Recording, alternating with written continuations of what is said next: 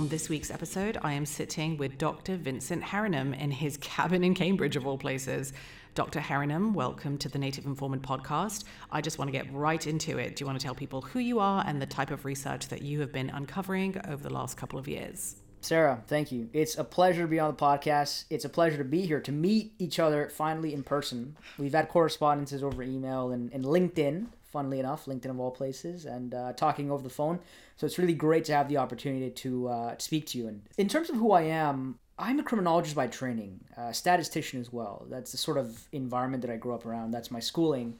But I currently teach at the University of Cambridge, so I did a PhD here in criminology, and I'm sort of phasing out of the of the academy now. I'm, I'm moving on to greener pastures, as it were.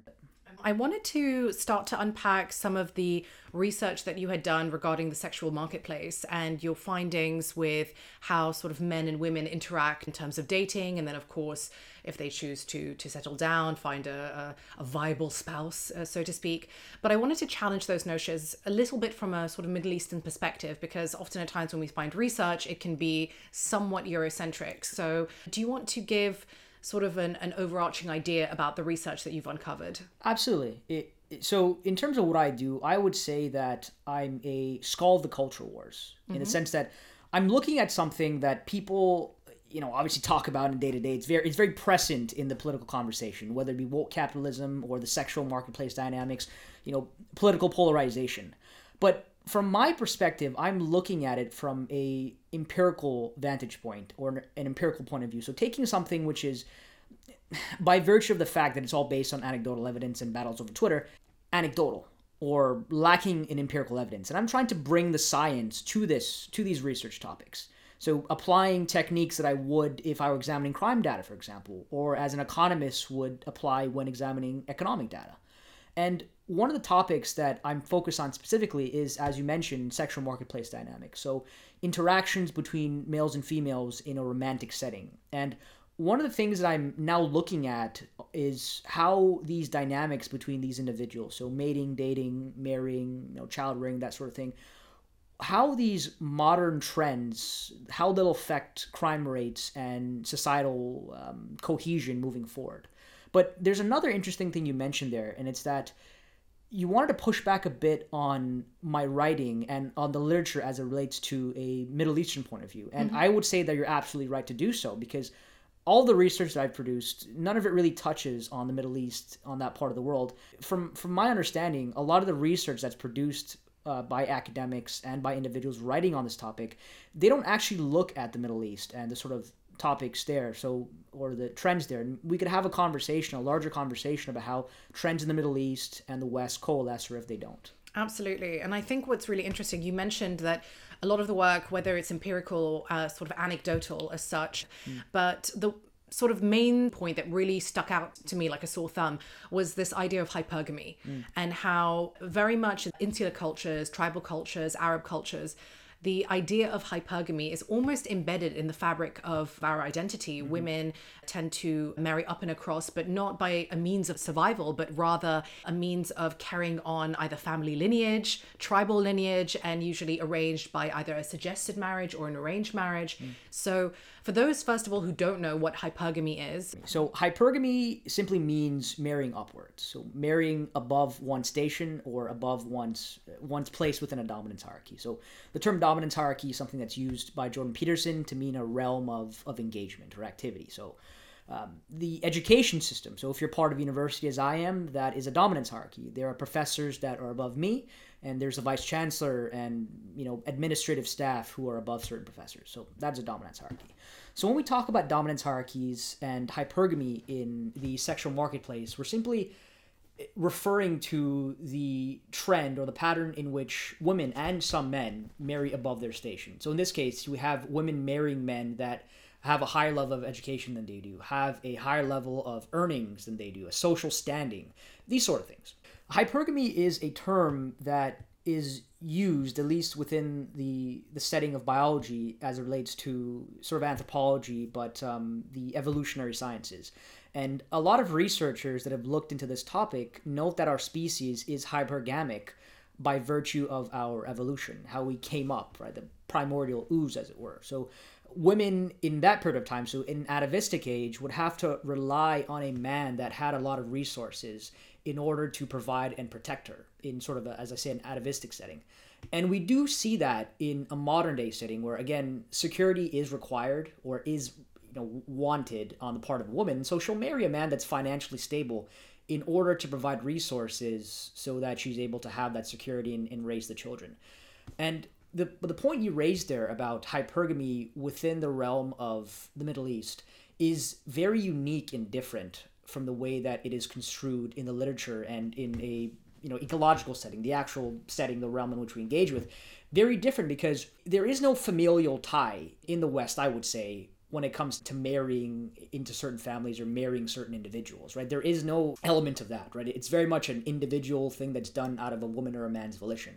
But from what you're describing to me, it's very different in the Middle East where who you are is fundamentally who you need to marry. Am, am I right in, in assuming that? I think it's both part and parcel, but I think in the Arab world, especially in the Gulf or the GCC countries, it's very much of several arguments. And one sort of tangent could be keeping the bloodline pure, wanting mm. to keep it within the tribal lineage.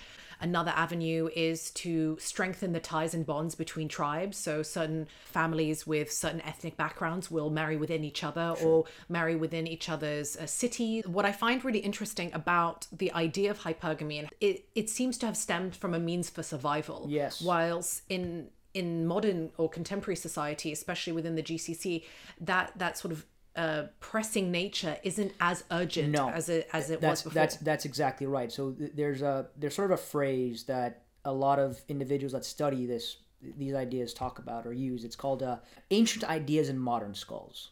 Okay. That is to say, we have all these you know behaviors that we we engage in on a daily basis that were sort of created and manufactured in an environmental setting, but we still practice them today in an environment where those stressors, those environmental stressors that would have existed 2,000, 5,000, 10,000 years ago simply don't exist. It's very different because, again, you still have to brave certain trials and tribulations that is uh, and as a man as a woman sort of getting a good job and ensuring you're able to provide for your family there is a level of achievement that's required but the level of risk is not the same as it was 10,000 years ago how does that relate to the dynamics that men and women share in terms of dating. Because there was a study that you had discussed previously about agreeability and disagreeability mm. play a role in the way yes. dynamics are, yes, yes, yes, yes. Are, are shifting. That's a fantastic line of inquiry. So talking about the big five personality traits and, and agreeability or disagreeability being one of those big five personality traits. So this is simply the notion that individuals sort of stand up for themselves or are more inclined to stand up for themselves and kind of have things their way. And what the literature indicates is that men, on average, are more disagreeable than women on average. That is not to say that all men are more disagreeable than all women. But what it is to say is that, you know, again, on average, men are more disagreeable. You are going to have some women that are high in disagreeability relative to the average man, and maybe even com- uh, comparable or comparable to a high high disagreeability uh, man. And the way that that is actually meted out in earnings is that individuals who have a higher level of disagreeability or score higher on disagreeability, they typically make more money than people that have sort of a baseline standard. So there's one study that was conducted that found that when men had a disagreeable disagreeability level that was one standard deviation higher than the average, they made something like ten thousand dollars more every single year. You know, this point here around agreeability and disagreeability, it really does affect relationships. So the the way the literature goes is that women that are more agreeable are more likely to find a partner than women that are more disagreeable it's a structural impediment mm. that's that's just built in there and it certainly affects a type of person but in this case, because men are more disagreeable on average than women, then yes, it does certainly affect them. I think the you know the the, the great Jordan Peterson talks about this, or he's had lectures where he's spoken about uh, agreeable women not receiving promotions because they or, or pay rises, for example, because they're they're less willing to actually stand up for themselves and make an argument as to why they deserve a promotion or why they should get paid more. Mm-hmm. Whereas uh, the average man in the workplace is, is more likely to do so, and that that is one reason why he would advance in in his specific uh, occupation. So it, it it is a good point. So the, so the note to all women that are listening: just basically ask for a promotion if you want to get one. Well, more or less. I mean, I think that's just a general point we, we have to make to, to people. I mean, you know, if there's an opportunity out there and you want it, then you have to you have to raise your voice and, and say that you want the opportunity, that you're deserving of some of, of something. You have to make a case for yourself. True. When you were talking about in terms of relationships, there was a, a, fascinating statistic that you had pointed out about a study that was conducted by four major universities, mm-hmm, and mm-hmm. the the numbers, if if I'm not mistaken, that for every 16 point increase in a man's IQ, IQ right. he increases his prospects of getting married by 40 no 30, 36 percent 36 percent. 30 36 or 40 percent. We'll say within that that range of 30 to 40 percent. And then if a woman had the same increase in her uh, iq level as the man it would decrease her prospects by 40 percent exactly that. So so is that if a man is very intelligent then he has a higher likelihood of, of getting married. And the opposite is true for a woman with a high iq and you know that strikes one as odd but i think it, it more so represents the preferences of the genders. So women on average are more likely to prefer a man who is more educated than she is. So there's a study uh, examining tinder and swipe rights. Mm-hmm. so whether or not a, woman selects a man. And and men who have a master's degree for example are something like 50% to 80% more likely to receive a swipe right relative to a man with a bachelor's degree. And the way the literature is is meted out again is that there are two there are two characteristics that predict for attractiveness in a man. So a woman's attraction to a man. The first is economic earnings, and the second is educational level or IQ, if, if you want to use that as a proxy. Mm-hmm. And those two things are not uncorrelated, right? So so your level of education does actually impact the amount of money you make. So those two things go hand in hand. So there was a, a, general statistic that was released a couple of years ago. There was a higher percentage of women graduating from university, yes. more so than men. Mm. And then also within higher education, it is most likely around 12% were more likely to do postgraduate's degree. And of that 12%, the vast majority would be women. That's that's interesting because we also see those trends across the West. So that particular point there that you've made around enrollment in a four-year uh, college and also graduation from a four-year college mm. and the pursuit of a of a postgraduate degree is also present in the West. And I think that that is actually a transfer or a reversal in the trend where uh, men in the 1960s and prior or before 1968 were more of them were going to university or four-year U.S. college, for example. And in 1968, that, that trend reversed, where women were on top and that's actually trended upward since that point in time. So 35 million more women going to a four-year U.S. college, enrolling in a four-year year U.S. college relative to men. So there is a, a, a reversal in the, the educational attainment of men and women. And there is a lot of evidence to suggest that it's not just uh, individuals that are going to universities and post-secondary. It's also the case that girls are scoring higher than boys in school. They're they're graduating at a higher rate. They're taking A levels at a higher rate.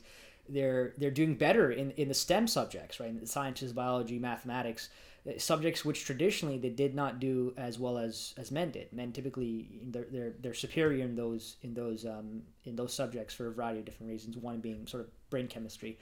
But uh, another point you're raising there, which is, is is a very important one, is how this affects dating prospects. And the, the way the best way to describe this or the best way to break this down would to be that we have a increasing cohort of highly educated women but a decreasing cohort of equally educated men. Meaning that there is a lot of or there are a lot of women out there that are incredibly highly educated incredibly brilliant you know well to do that don't have a partner at a at an equal or higher level. Which means that these women are perpetually single in a way or they marry later on in life we have these kind of outliers where you know someone would say well i you know i did meet someone and it was very successful and it did happen but the general statistics is that is that's just simply not the case. As a woman going for a high value man you are aiming for top 5 percentile. Top 1% actually top 1% and that individual is going to uh, be picking from the cream of the crop. Yes. Where this particular notion has been meted out in uh, tinder data where we have again a small percentage of men who are desired by the outsized proportion of the women on that app. The, the majority of guys on Tinder don't get any sort of attention, don't get any action, right? No one swipes right on them. The larger question we have to ask ourselves here, not just about solutions, we can talk about solutions. But the larger question we have to ask ourselves here is that what that means for society in the long term, where there is a, in essence, a society with a large percentage of women that go on to not have a relationship, not have any children, are not in any sort of you know engage in sort of romantic dalliance long term with a man, and a society of men, maybe even more importantly than the single women, uh, a society of young men who are without a partner and are on their own and listless and have no ties to society because you know a lot of the criminological literature indicates that men who are single so without families without a wife are the ones that are most likely to engage in violent crime. But in terms of solutions uh, i'm i'm hesitant to offer any solutions for the simple reason that I don't think that there are solutions that we could implement at this point in time that would solve the problem because we have to keep in mind that this current trend, so the imbalance in the sexual marketplace, has been occurring really since the 1960s with the invention of the birth control pill. So to think that we would be able to reverse a trend that's been what 70, you know, 60 to 70 years somewhat in the making is just hubris.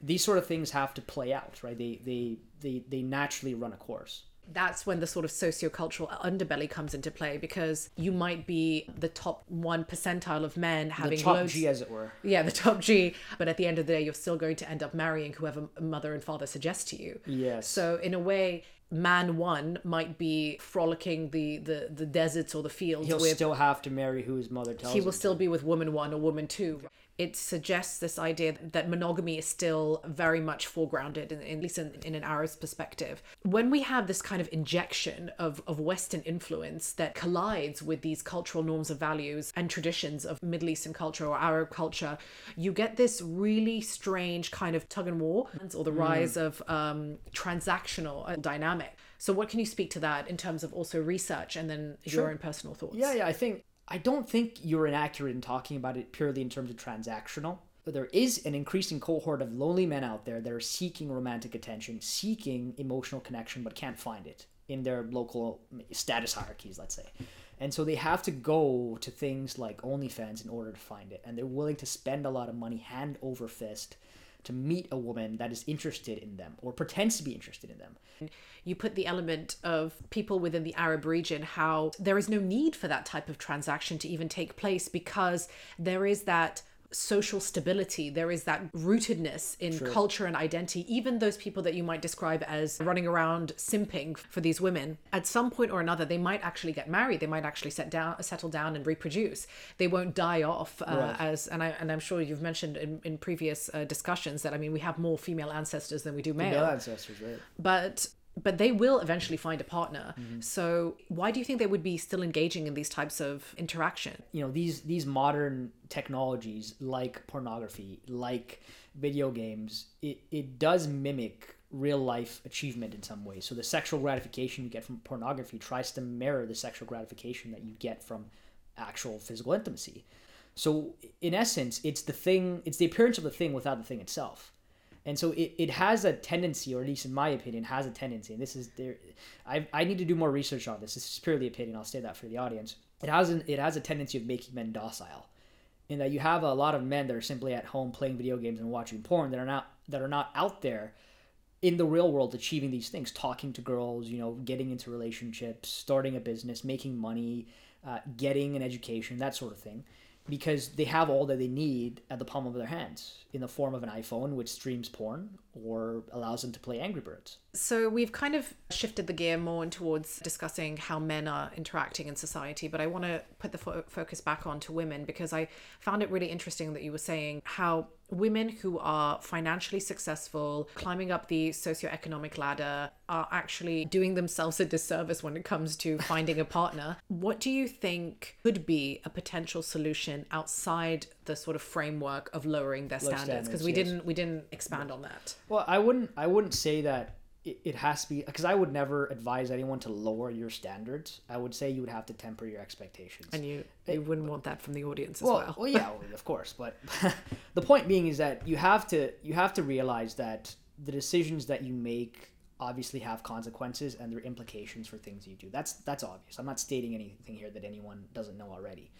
But the larger point I'm trying to make here is that if you're a young woman um, at a university and you're looking to, to, to go on to be postgraduate education and get a, a degree and, and go on to law school or whatever it is, you have to realize that you're free to do that and you should do that, right? You should climb the ladder, but at the same time, it makes you less palatable in, in the dating marketplace because men are not unfortunately and it's, it's just a sad reality of the situation. You can't really describe it any anything else or any anyhow else. Men are not really looking for that and so you'd have to understand that the higher you climb socioeconomically educationally means you have less dating prospects in terms of the opposite sex that being men. Because a you're sitting atop of your own dominance hierarchy whatever that might be. And it, it's very hard to find someone that is above you if you're sitting at, you're at, at the top of your own dominance hierarchy. At the same point you have to imagine that the men that at, are at the top of that dominance hierarchy are not necessarily looking for a woman that is highly educated. That you know men on average look for women that are young and fertile. That's just what the literature indicates. So you have that working against you as well. So you know, again, you're at the top of your dominance hierarchy, but at the same time, you have a lot of younger women that are more palatable in the eyes of of men. All, all of the research that I've been looking at, so the research around socioeconomics, so that is economic earnings, you know, employment, um, educational standards, graduation rates, uh, you know, um, enrollment, all point towards uh, women's domination uh, or dominance over men. Mm-hmm. And this is a very recent thing. And you have to imagine that this is going to get more worse as time progresses or the, the gap between the sexes are going to increase. So we always talk about a, uh, a, a pay gap between you know men and women. If you properly disaggregate the statistics in terms of looking at it in terms of hours worked and whether or not a woman has a child and and a variety of different things, you'll find that women on average make more money than men. So one particular study, or now it wasn't even a study, it was just a straight statistic from the Press Association here in the UK, found that um, women between the ages of 22 to 29 made on average 1,111 pounds more than men in that age demographic. And it, there's basically parity, parity in earnings between the sexes for women and men between the ages of 18 and 39. Above that age, you do see a difference where men make more money.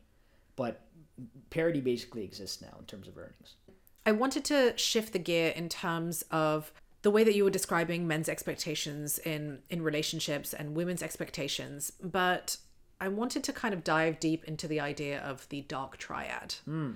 and how um, women's expectations or interest in certain men come from the sort of the holy trinity ah, of, yes, of bad boys of, of bad boys yeah. so we can first begin with the term dark triad so within within the realm of psychology dark triad refers to three psychological characteristics that make an individual bad or negative. So the three characteristics or the three you know traits are Machiavellianism, so fairly self-explanatory, the manipulator, as it were. Uh, the second thing is psychopathy, high risk taking, and the third is is narcissism. Again, self-explanatory, likes to look at themselves in the mirror. So those three characteristics together is what creates the prototypical bad boy.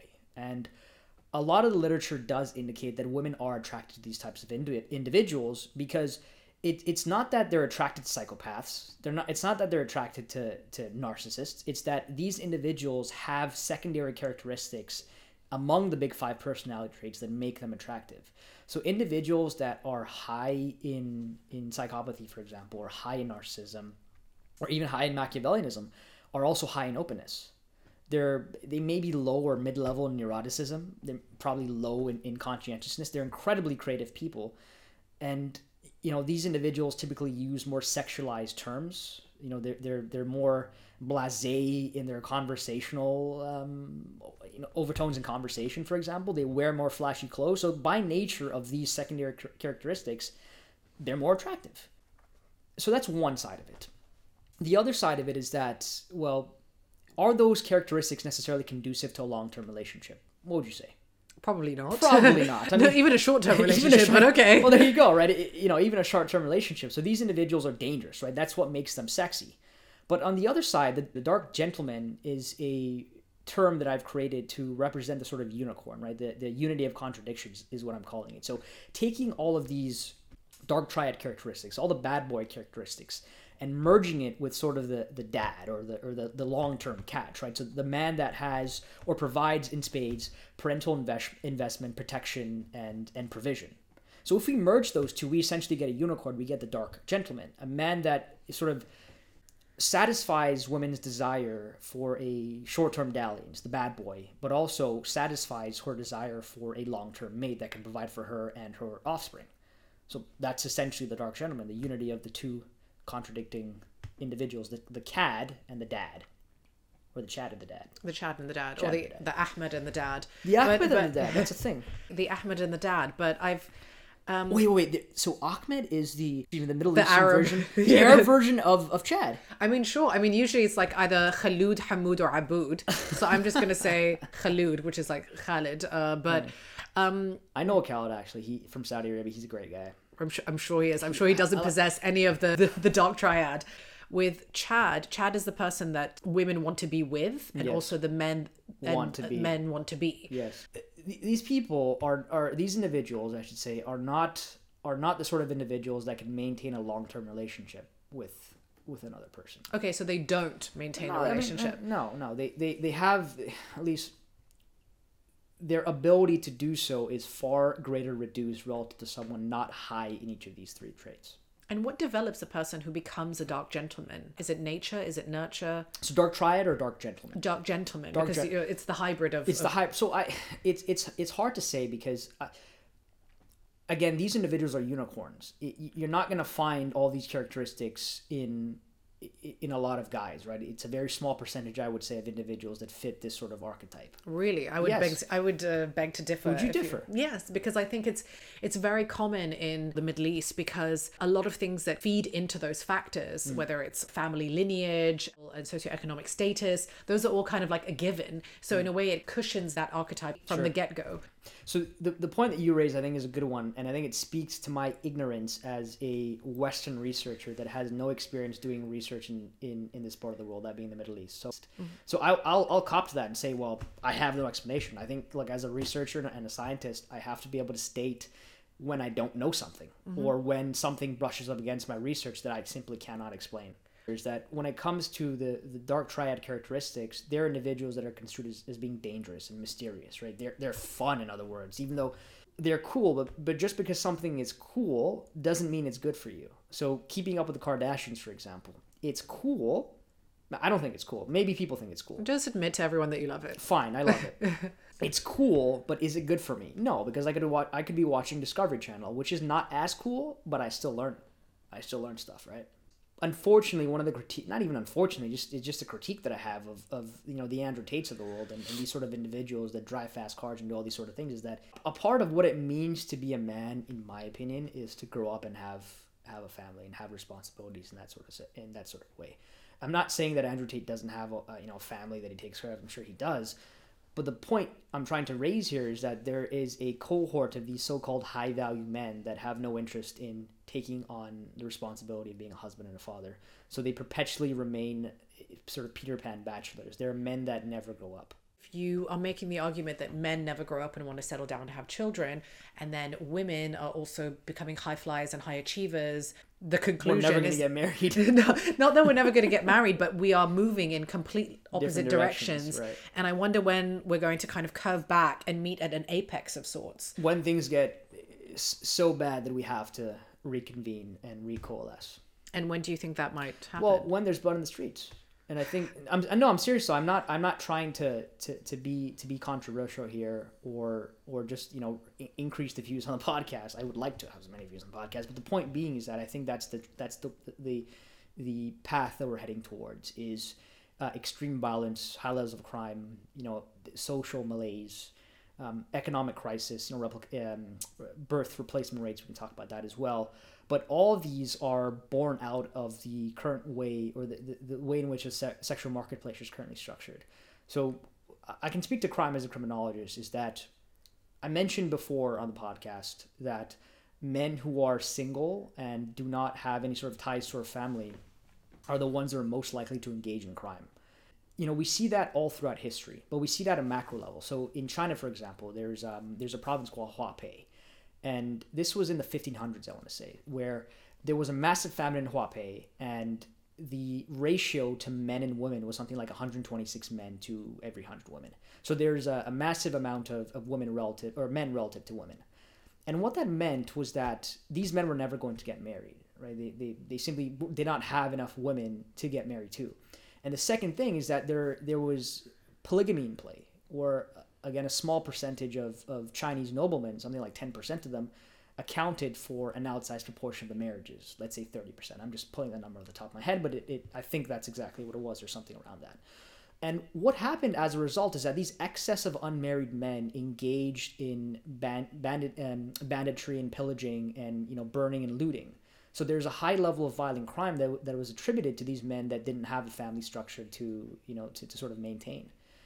We see this in China and parts of the East as well, where China's one child policy, in terms of all these young women dying, there's something like 80 million Chinese women that have died due to that uh, policy that's having that's having ramifications in in modern times where it, it's something like seven to eight percent or the seven to eight percent increase in um, violent and property crimes in China is attributed to these men without a, a sexual partner or without a, a respective wife to marry. So these gender imbalances do have a massive effect on crime moving forward. And I think it's only a matter of time before we see similar trends in the West. So I wanted to end on just a final note about how women, for all intents and purposes, are known as the sexual gatekeepers and the mm. men are the sort of sexual protagonists. Can you expand on that? So I think I'll go back to some of the anthropological evidence looking at this or some of the evolutionary evidence. So so one thing you pointed out at an earlier point in this podcast was that we have more female ancestors than we do male ancestors. I think in the Neolithic age it was something like 17 women reproduce for every one male. Oh wow! And I, that does point to again a power law distribution in, in mating. So there is obviously a, a element of polygyny there, or polygamy, I should say. But the whole the whole point around that is that you know fundamentally, women will select the men that they want to mate with. Men are more lascivious in the sense that you know they, they can obviously reproduce with as many women as possible. Well, a woman can only have a child or, or be pregnant um, in, in one sort of go, right? She can have multiple pregnancies, yes, but it has to be with one man. Whereas a, a man can impregnate many women. So the woman must fundamentally choose, at least based on the anthropological evidence and some of the modern research, who she wants to settle down with or who she wants to have a child with. So in that sense, women are the ones who decide uh, who to who gets to reproduce and who doesn't, who gets to carry their genetic line into the next generation everything that we've discussed in, in this podcast, whether it's hypergamy or the sexual marketplace uh, in general, or the OnlyFans or the escorts or whatnot, mm. basically women have the majority of the power. They they just haven't recognized that they have the majority of the power. But in a way, we shouldn't allow for the women to be the sole bearers of the responsibility in order to step their game up in society. And the men need to be held accountable for the role that they play in these dynamics, and the women have to be held accountable to a certain degree. But it seems to me like the women are pretty set. It's the men that's got that have to kind of come forward and, and, and do a bit more of the heavy lifting. What would the advice be for those who wish to to find a viable partner? And do you see that it's it's moving in a positive direction or is it more cyclical? Like we have to get re- like society has to go really really bad before we start to see the light. Yeah i think so i'll, I'll handle the second point first which is you know where we're headed and I'll, I'll handle the first point or the first point after that which is what people should be doing. So the second point i think a lot of this is cyclical. So i've been looking at research and, and this is actually um, in relation to a new paper i'm writing that'll be published in Quillette hopefully very soon um, on the specific topic of, of where sexual marketplace dynamics takes us in the long term. And I've been doing research looking at societal uh, or civilizational collapse. And one of the things that's often mentioned by the Arnold Toynbees of the world or the, the Bryan Ward-Perkins, so these guys have written on the fall and the rise and fall of ancient Rome, for example, they say that societal collapse is cyclical you reach a zenith of greatness and you reach a low point and it kind of starts over again. Things will get worse and then we'll say, well, this is bad, we have to sort of change course. And we'll eventually do that, I hope. On the first point, what do people do to make themselves selves more palatable in the sexual marketplace being what it is?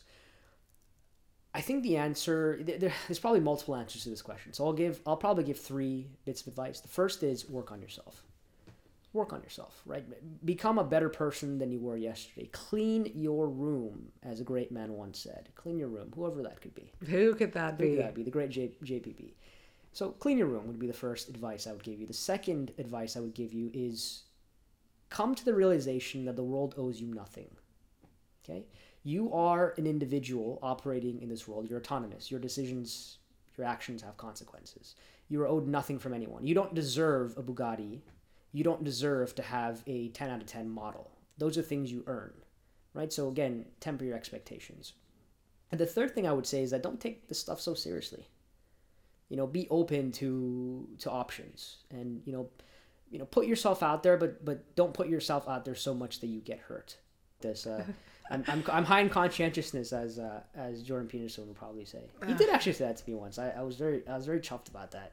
Amazing. He also said I was high in disagreeability, but hey, what are you gonna do? I would just like to, to thank you for the opportunity to come onto your podcast and have a conversation. A free flowing conversation like this one is a very rare one. Um, one where you can share whatever it is that you, you, you think on a certain topic. So I, I, I do hope we can have a conversation again in the future, uh, perhaps uh, in, in South Beach. You know, maybe giving a little hint there to the audience about uh, future plans of mine.